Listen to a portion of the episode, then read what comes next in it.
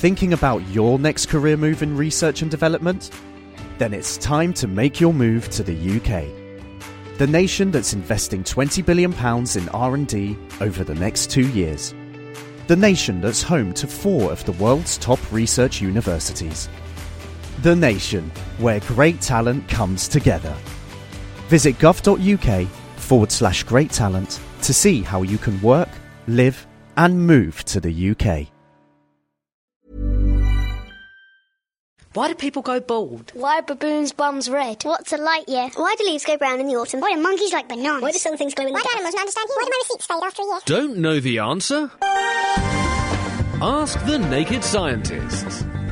Hello and welcome to this week's Ask the Naked Scientist with me, Sue Marchant, and Dave Ansell.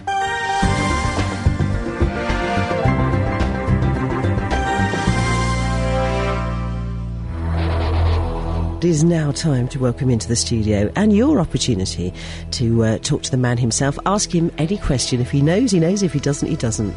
The very delightful Dr. Dave is here live in the studio. Good evening, Sue. Happy New Year to you. Happy New Year to you and everybody else who's out there. Absolutely. Have you got any science stories for us? I saw a, quite an interesting little story this week. Um, it's about a cute little creature called a Pacific spookfish, and about it's got very unusual eyes. Now, almost all, all creatures which we've found so far, they've got eyes which work roughly like ours. They've got a lens at the front, Yeah. which focuses which focuses light onto the back of our eye, onto the retina. So you get an upside down image of what's outside on the back of the retina. You've got lots of little light sensitive cells, and it detects um, where where the lights come from by where it is in the picture, and you build a picture of the world outside, and you can see stuff.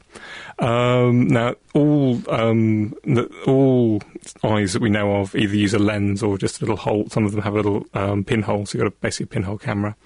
Um, but none of them that we, people have found up till now use a mirror because you can actually focus light using a mirror. The biggest telescopes in the world do the same thing, um, but all you've got to do is get the shape of the mirror right. Then all of the light coming from one point will be focused onto a point on the on your retina or onto Right. your sensor, and you'll be able to get a picture and you can see things. Mirrors have the advantage that you can um, they tend to be you can make much bigger ones which still work. If you try and make a very big lens, you get all sorts of strange aberrations and they stop working very well, Yeah. which is the reason why big telescopes tend to be mirrors. But someone's been looking at this specific spookfish. In fact, they- they've just managed to capture the first one, which is a lot. They've captured alive because it lives over a thousand meters down. Right. But when it's really down there, it's really, really dark. Spooky. Spooky, and the only light which is around is really, really faint glimmerings that um, kind of deep fish glow in the dark.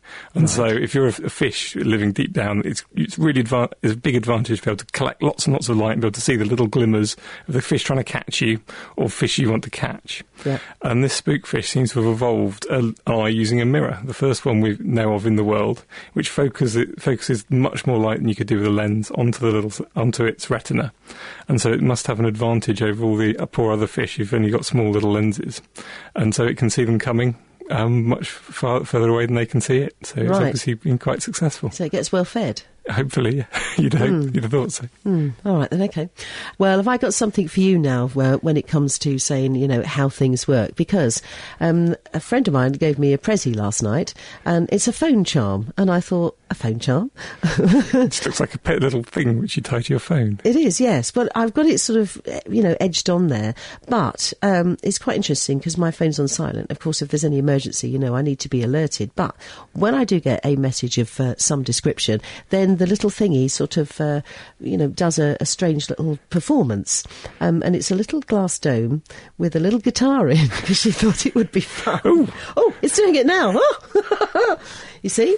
And so um, I just wonder how does it work because it glows and flashes and the little guitar look rings around. Yeah, because it's not attached to your phone at all. Um, No, isn't it sweet? In fact, it started going before the phone started ringing. So it That's what I sensed it. Yeah, it sensed it. Okay, I think what's going on here is the way the phone receives a phone call is it a base station, all the, the phone towers, which are all, all around the country, um, sends out a signal to say, "Is your phone about?" Is your phone here? Then your phone sends another signal back to the base station, says, Yes, I am, send me some information.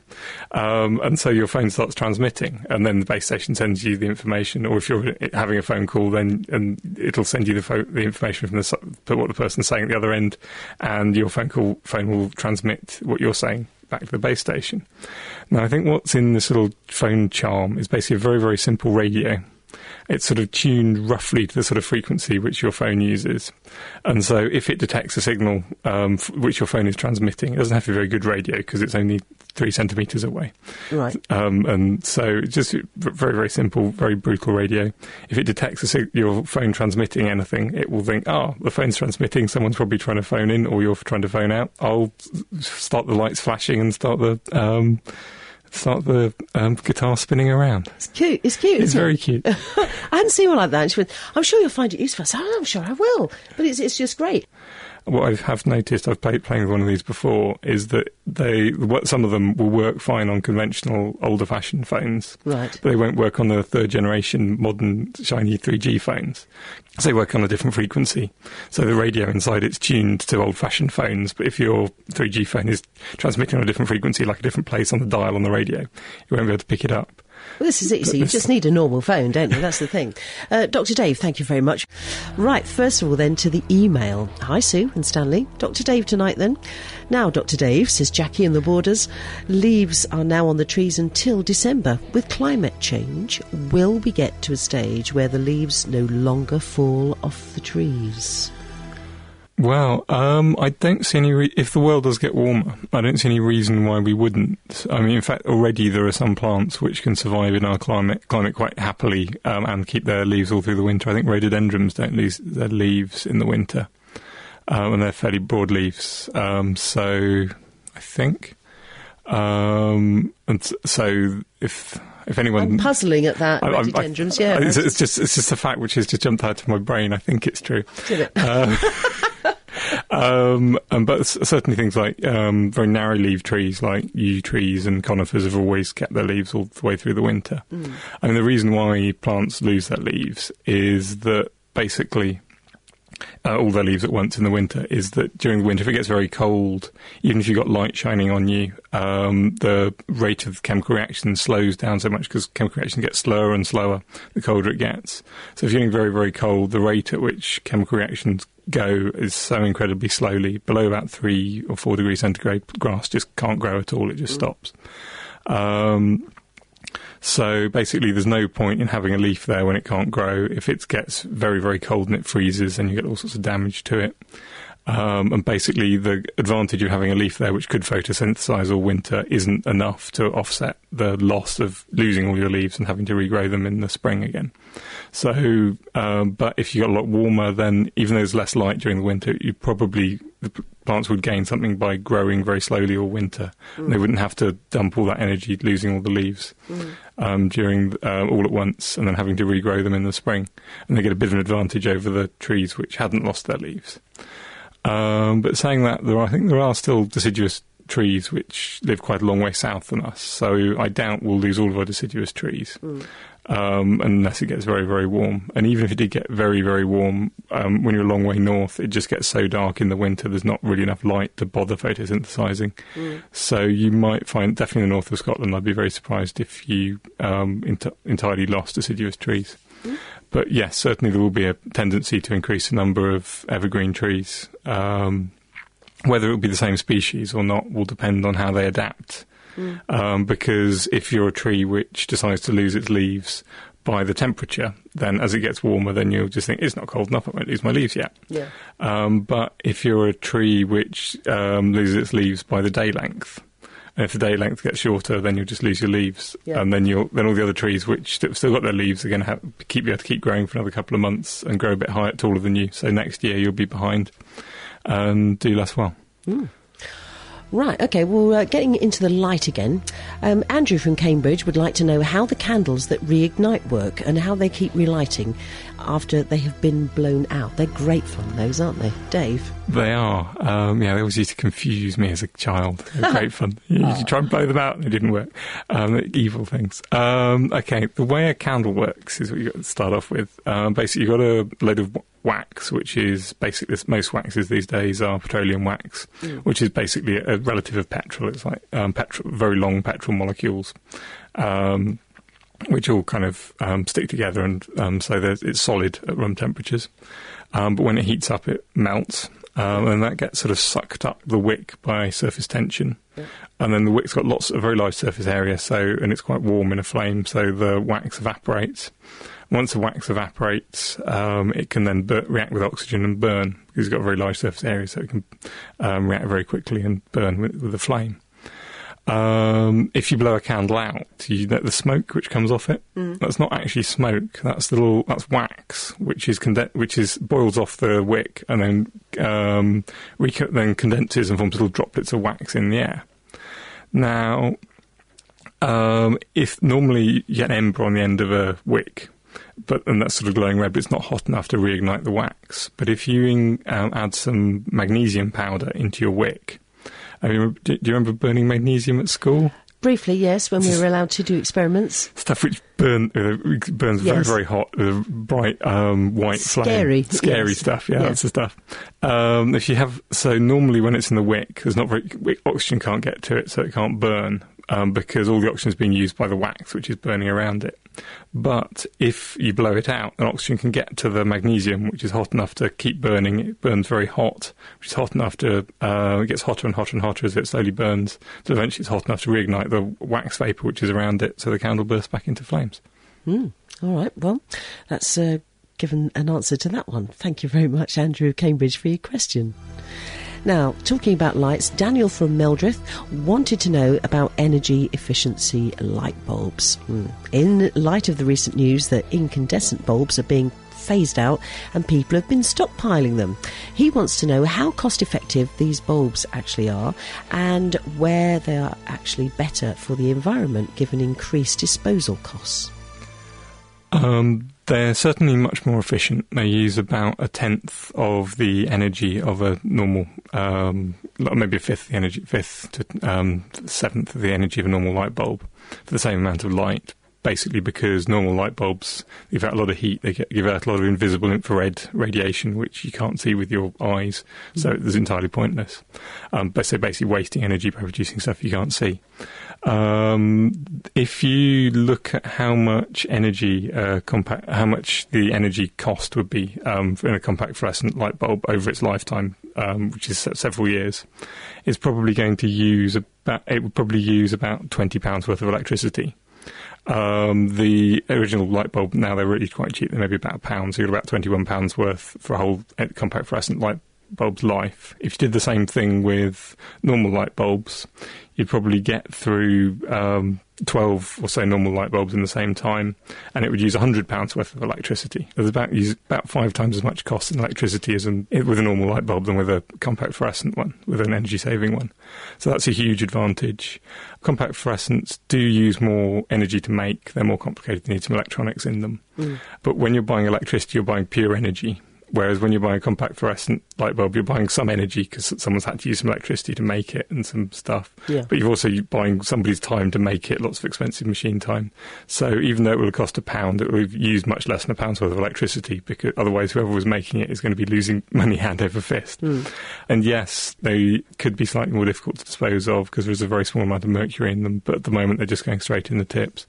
They are very um, cost effective at the moment, I think probably even if you include disposal costs. All right, so um, you know, stockpiling the um, the normal ones, I, I I don't get it. Do you?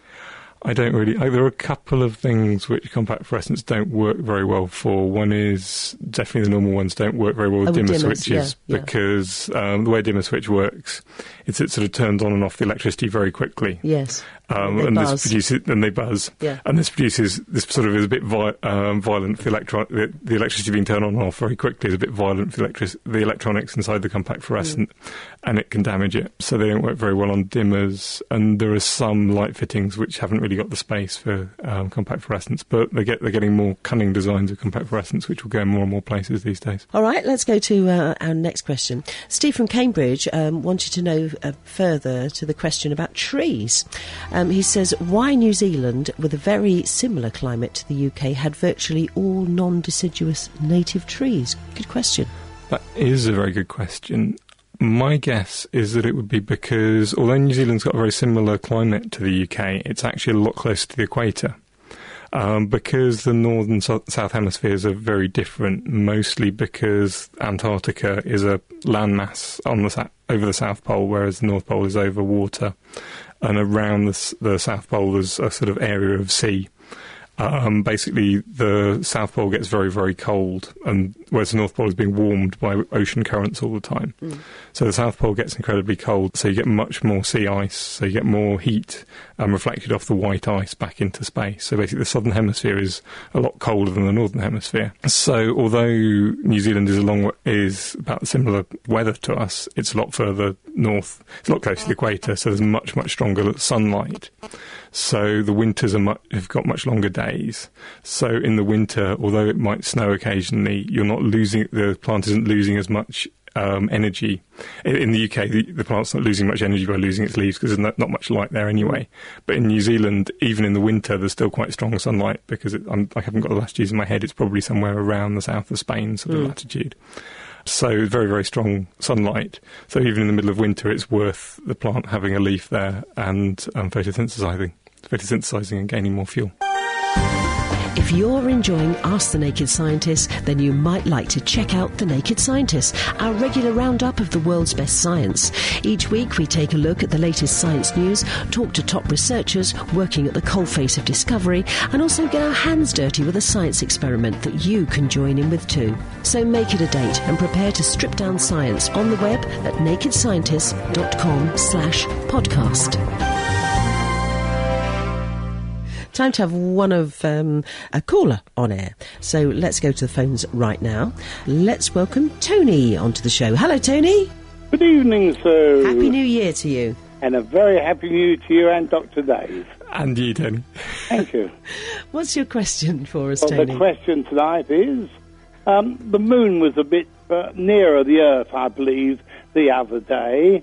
When it gets nearer the Earth, does it make the tide any higher? Yes, is a simple answer. Of course, it's always a more complicated answer. um, basically, the reason why we get tides is that um, the moon's gravity gets weaker the further away you go from it. So, that, uh, it, because everything attracts everything else, but the further away you are from uh, mass, the less you're attracted to it.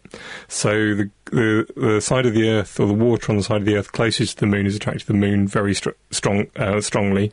The Earth is attracted slightly less strongly, and the water on the other side is attracted even less strongly.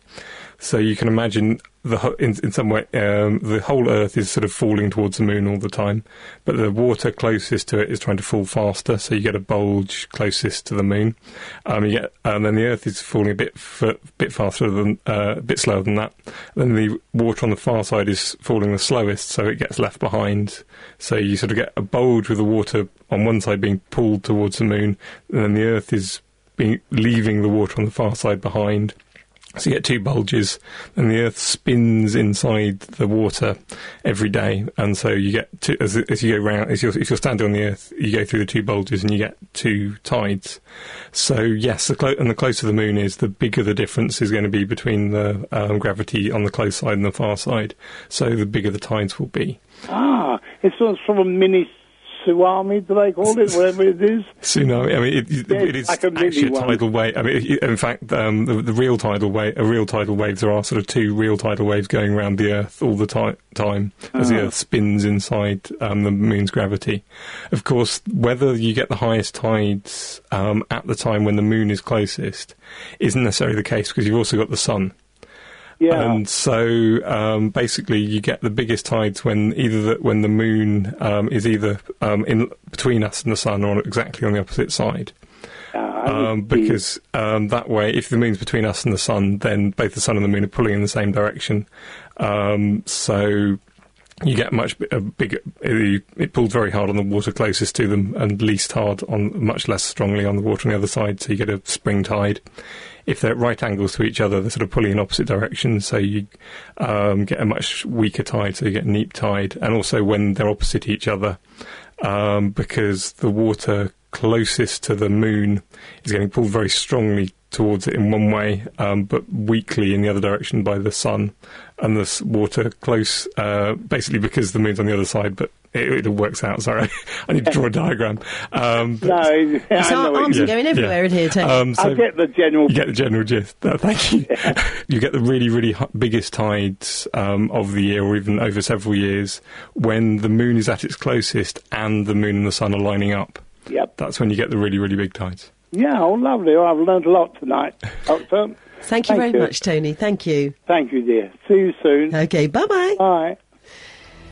Now, uh, Luke has sent uh, an email in. Um, how do materials change colour with temperature? So I think he's thinking of those, like things like the global hypercolour T-shirts and Yeah. the mugs where you pour hot water in, and they you can, That sounds about right, yeah? Yeah. Um, they, they change colour and you get patterns which appear and disappear on the mug as you pour water into them. Yeah. And Chris desperately wants one of these for the naked scientist. So you have a mug which um, where he's holding where his lab coat disappears as, as you pour the water in. But we won't go into that. right, okay. But anyway, the way the way a lot of these work is that inside them, in the dye, which is the colouring, you've got two materials. One of them is a dye which changes colour depending on the acidity, a bit like litmus paper. So if you remember with litmus paper, if you put it in acid, it goes red. If you put it in alkali, it goes blue. Um, red cabbage does the same thing. So if you put vinegar on red ca- red cabbage, it goes a nice red colour. But if you try and boil red cabbage in Cambridge water, which is quite alkali, it'll go a blue colour. Oh, right, okay. Kitchen science coming in Um, Kitchen there. Science, you. indeed. Um, now, what they do with this dye in the mugs and things is they then add an acid which will only melt at a certain temperature. And acids don't really act as acids when they're a solid. So when they're a solid, um, you've got a bit of alkali lying around. So the material is one colour. Yeah.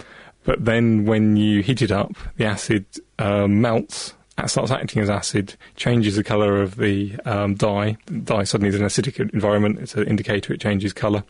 Um, so the mug changes colour. And then as it cools down again, the acid crystallises out again, stops acting as acid, and it goes back to its original colour. Um, hello to uh, Paul, who's a new listener from Colchester. Lovely to have you listen to the show, Paul. Uh, Paul asks you, Dr. Dave, what causes static electricity? Okay. Um, basically, static electricity is a build-up of charge. So um, uh, inside all the atoms of the of the universe, basically, in the centre of them you've got a lump of positive charge, and around the outside you've got a whole cloud of little electrons. Positive attracts negative, so normally they're they're about neutral. You've got the same number of electrons as protons, so it's neutral. And the electromagnetic force is incredibly strong, so it's very hard to get a very big difference in the number of electrons and protons. So you've got basically everything's neutral. Um, however, some materials will attract will, will attract electrons slightly more than others. So, for example, rubber attracts um, electrons slightly more than hair or wool does. So, if you touch rubber onto a hair, some electrons tend to move from the hair onto the rubber, just a few of them, Right. and then take it away again. They'll stay there. So, your so the balloon will come slightly negatively charged, and your hair will be slightly positively charged. All right, a bit like a curry comb on a horse. I Sort of- yes, a curry comb, a rubber curry comb on a Yeah, horse. they, right. yeah. okay. so yeah. you, and then every time, then if you rub this balloon on the hair, every Yeah. time it touches a hair, some more charge will move onto the balloon, and every time it releases, it will stay there. Right. So slowly you get a load of negative charge on the balloon, and the hair is positively charged. So now they'll attract each other because positive attracts negative. Uh-huh. So if you move the balloon near your hair, it'll suddenly gets attracted to the balloon. It feel you get that really weird feeling when you move the balloon near your hair. If you ever Well, I know you balloon? do, Dave, because you're always doing stuff like that, and you're quite hairy. I, I, I do that. For some reason, balloons charge fi- by the best on my legs. Do they? Yes. Right. Good for that. Um, so um, mostly static electricity is due to things rubbing in, rubbing against each other. So if you have rubber shoes and you walk across a wool carpet, then you'll slowly move charge onto your shoes and you'll slowly become negatively charged. And then if you touch something which is attached to earth, like something metal, well, yes. going I, get sparks jumping. I get this all the time because, as you can see, our um, rubbish bin there is a metal bin with a rubber sack in it. yeah. And often I go across to something in the bin and go, Ugh! I- just get charged from it. Yeah, it's, prob- it's probably not the bin which is ch- you're getting a charge from. It's probably more your shoes rubbing across the carpet. Right. As you walk across the carpet, you charge up. Right. And then when you touch the bin, because the bin's a good conductor, Yeah. um, and you're, you're probably very negatively charged or positively charged, depends what your shoes are made, your soles your shoes are made out of. Right. You've got a load of charge. When you move your finger near the bin, bin, all the charge will run to the end of your finger. And when you get close enough, it will jump from your finger to the bin through the air, forming a little spark. Yeah. Uh, Will says that he often gets it on the top of his car door. Why is that? Basically, air rubbing across things can also charge them up. So in the same way, if the a material your car is made out of attra- likes electrons more than air does, then electrons will get ch- moved from the transferred from the air as it flows past to the um, car paint or whatever. Yeah. So the car charges up. It's now now but less of a problem. But you used to have tyres which were made out of rubber, Yeah. which are very good insulators. So the um, charge would build up very strongly on the car. You get out, you touch something, big a big shock. Mm.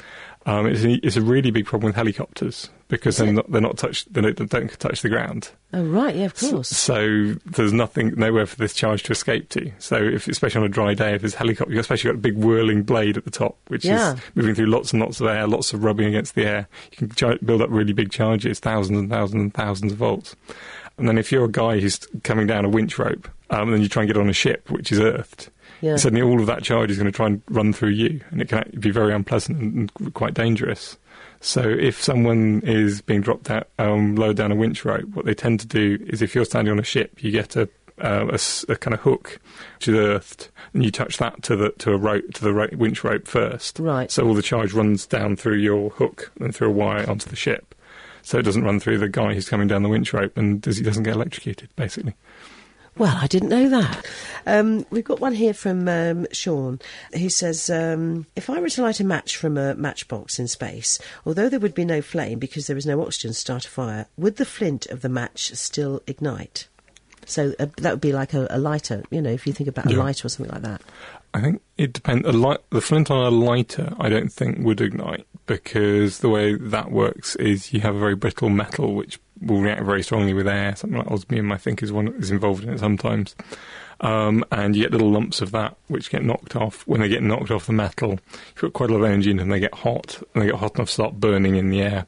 So the flint is actually little bits of metal burning in the oxygen of the air. However, a match, I think, is different. You can get matches which will actually strike underwater, and quite often those have got the, an oxidizer inside the head. It's basically a small piece of explosive, and so I think the match head would ignite, but not the um, not the, not the, the rest of it wouldn't burn. You wouldn't get a flame.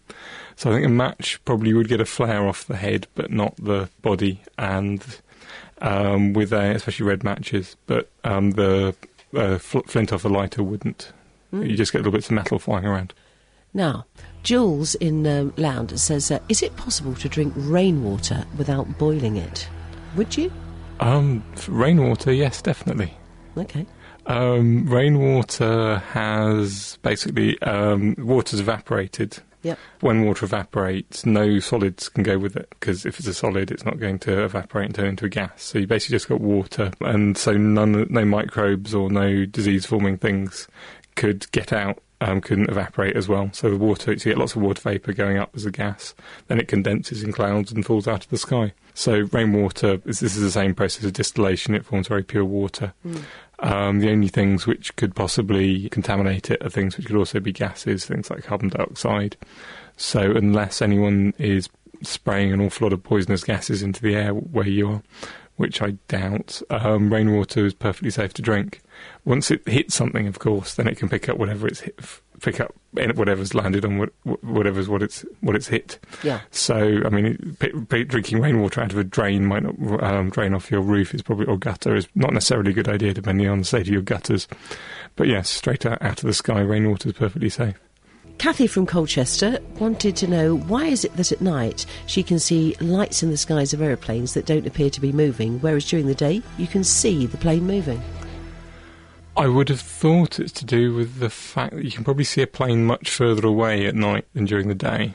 Uh, probably two things. One is that you can see a plane further away because you've got a really bright light on it, and so you can probably see it 10, 20, 30 miles away Uh-huh. um, just from the light. Um, whereas um, during the day, by the time it got that far away, you'd be so small you'd hardly see it. Yeah. Um, so basically, you're seeing planes further away, so they're, they're going to be moving across um, the sky more slowly because they're further away, basically. The other thing is that when at night you've got less points of reference. So unless you've got a very bright starry night, you're somewhere out in the um, countryside where you can see the stars nicely. If you look up at the sky, it looks fairly black. There's not a lot of things to um, compare the movement of the planes against. Whereas during the day, you've got bits of cloud and things. So you can see the plane moving past things, so you know it's moving, whereas it's very hard to judge a very, very small change in angle if you've got nothing to judge it against.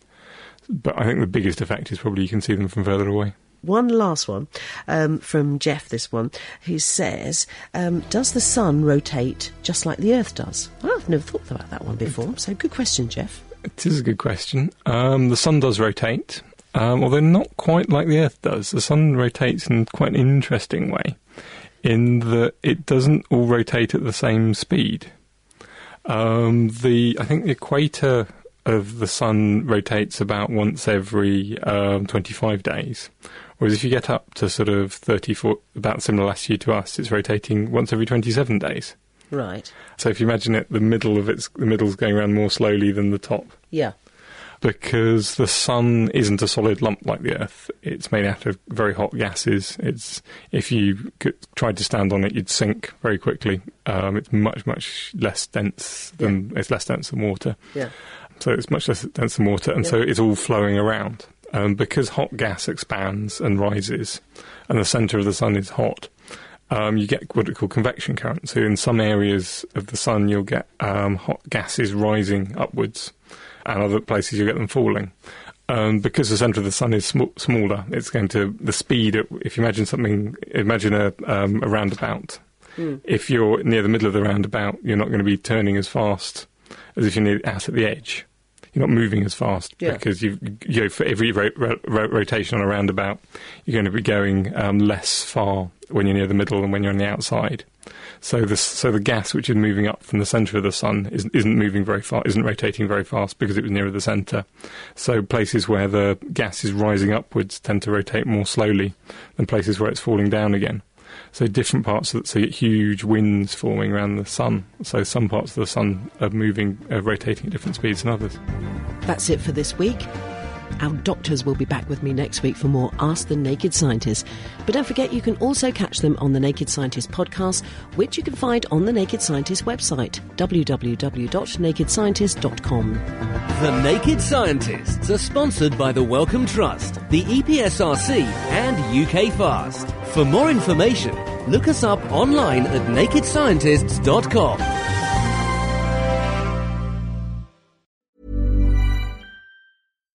Botox Cosmetic, onabotulinumtoxinA, FDA approved for over 20 years. So, talk to your specialist to see if Botox Cosmetic is right for you. For full prescribing information, including boxed warning, visit BotoxCosmetic.com or call 877-351-0300. Remember to ask for Botox Cosmetic by name. To see for yourself and learn more, visit BotoxCosmetic.com. That's BotoxCosmetic.com.